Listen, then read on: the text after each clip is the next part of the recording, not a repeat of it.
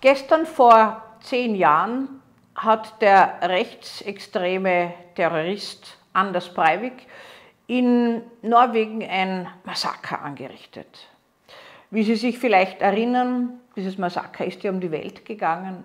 Es hat ja 69 Kinder betroffen auf einer Insel vor Oslo und davor bereits hat er vor dem Regierungsgebäude in Oslo eine Autobombe gezündet und da sind schon acht Menschen gestorben. Es hat eine Stunde gebraucht, bis die Sicherheitskräfte überhaupt seiner habhaft werden konnten. Und das Irrwitzige daran war, dass er sich als Polizist verkleidet hatte und auf die Insel gebracht wurde, damit er gewissermaßen, wie er vorgab, äh, die Kinder und ihre Betreuer vor dem Massaker in Oslo warnen wollte. Also eine Tat, die die Herzen der Menschen erschüttert hat. Oslo zittert, Norwegen zittert jetzt noch nach. Und interessant dabei war, dass man immer wieder die Sicherheitskräfte, die ihm begegnet sind und die ihn festgenommen haben, befragt hat. Und die haben geschildert, er war völlig ruhig. Er war so selbstmitleidig, hat eben 69 Kinder hingemetzelt, die sich vor ihm versteckt haben. Äh, die hat er dann lustvoll getötet.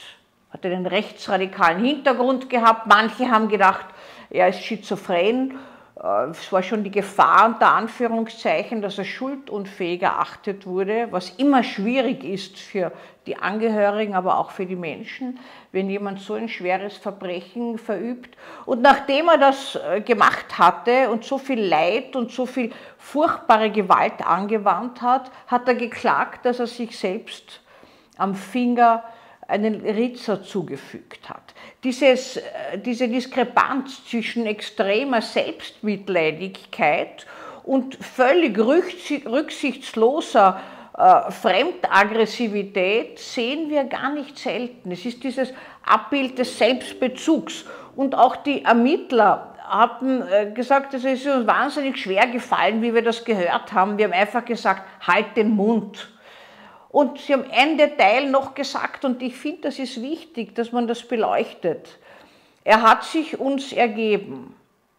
Es wäre ein leichtes gewesen, auf ihn zu schießen, aber er hat sich uns ergeben. Ein Schritt weiter und wir hätten ihn in den Kopf geschossen. Wenn ich das interpretieren sollte, würde ich sagen, es wäre in ihren Gefühlen gewesen, diesen Menschen, der so viel Leben, junge Leben ausgelöscht hat, jetzt hinzurichten. Das ist nachvollziehbar.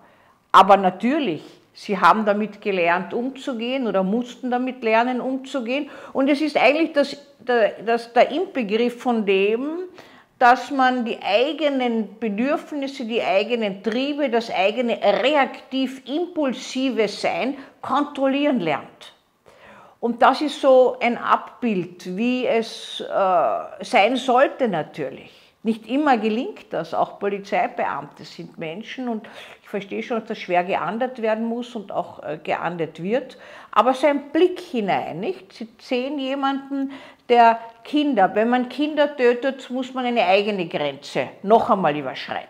Ja, es ist viel leichter, sagen auch Täter und Täterinnen, die Erwachsene getötet haben. Einem Kind könnte ich nie was antun, auch wenn es nicht stimmt. Ja? So ist man doch dieser Meinung, wie so auch bei, bei besonders jungen Kindern.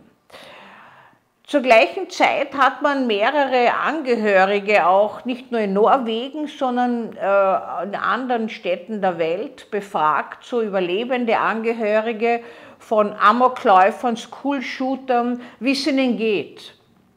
Und wie Sie sich vorstellen können, leiden alle Angehörigen natürlich an den Folgen. Nicht nur, dass sie Morddrohungen nach wie vor bekommen, nicht nur, dass sie ihr Zuhause haben aufgeben müssen, weil sie diese äh, Gewaltandrohung und äh, diese Stalking äh, und Mobbing nicht mehr ausgehalten haben und man sie verantwortlich gemacht hat für die Taten der Kinder. Sie waren auch einer extremen Ambivalenz natürlich ausgesetzt eine Mutter, die des Columbine School Shooters in den USA, es war der erste, Schul, die erste, das erste Schulmassaker überhaupt, äh, größeren Ausmaßes. Der junge Mann hat zusammen mit einem zweiten auf äh, seine Schule und auf seine Mitschüler und Lehrer geschossen. Und diese Mutter hat äh, die bemerkenswerte Ambivalenz, in der sie gestanden ist, ausgedrückt. Ich habe gehört, es gibt ein Schulmassaker. Man hat mir vermittelt, mein Sohn hat es angerichtet. Und ich habe gebetet, wenn das wirklich stimmt, dann möge er sterben. Können Sie sich diese Spannung vorstellen? Eine Mutter, die bittet, dass ihr Sohn, der auch noch immer ihr Sohn bleibt, sterben soll jetzt, weil er so Furchtbares anrichtet. Und wir hören immer wieder, und ich bin gar nicht selten damit befasst, dass mich Angehörige aufsuchen von Menschen, die schwere Straftaten, Gewalttaten, Tötungshandlungen begangen haben und die mir eben diese Ambivalenz, dieses Hin- und Hergerissensein zwischen verschiedenen Gefühlen, es möge nicht wahr sein, dass er es gemacht hat. Wenn er es gemacht hat, dann möge er tot sein. Und sie hat ein Buch darüber geschrieben, eine der Mutter, eine der Mütter von diesen Attentätern, äh, und hat versucht, ihre Gedanken darzulegen und hat sich natürlich durchleuchtet, wie das jede Mutter täte, was habe ich falsch gemacht, warum habe ich es nicht gemerkt. Sie hat den Sohn einen Tag davor beim Essen gesehen und hat sich gedacht, er ist ein bisschen zurückgezogen. Ich meine, so eine Entwicklung geht über längere Zeit und kommt zu einem Gipfelpunkt plötzlich.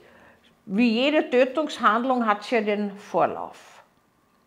Ja, äh, Anders Breivik hat äh, bis jetzt seine Daten nicht bereut, wenn es stimmt, was berichtet wird. Er hat sich zwar mehrfach beschwert über seine Haftbedingungen, wird im Unterschied zu uns, wo es das ja nicht gibt, äh, nach 21 Jahren freikommen, weil das bedeutet in Norwegen lebenslange Freiheitsstrafe, oder er geht anschließend in eine Sicherheitsverwahrung. Das heißt, er ist zu gefährlich, er ist nicht resozialisierbar, zu gefährlich für die anderen und man muss die Sozietät vor einem solchen Menschen schützen. Ja, wie es den Angehörigen dieser Kinder an diesem Tag äh, gegangen sein mag und jetzt zehn Jahre später noch immer geht, möchte ich gar nicht wissen. Sie wissen ja, diese Narben heilen nicht. Was mich berührt hat, war die damalige Ansprache des Königs von Norwegen. Äh, König Harald hat ihnen äh, gesagt, als Vater, als Großvater, als Ehemann, kann ich euer Leid nur erahnen. Als einer von euch, also als Norweger, kann ich euer Leid aber auch nachfühlen. Das war eine sehr warmherzige äh, Rede, die er gehalten hat, die sicher vielen auch gut getan hat, aber natürlich das eigene Leid wird dadurch nicht gelöscht.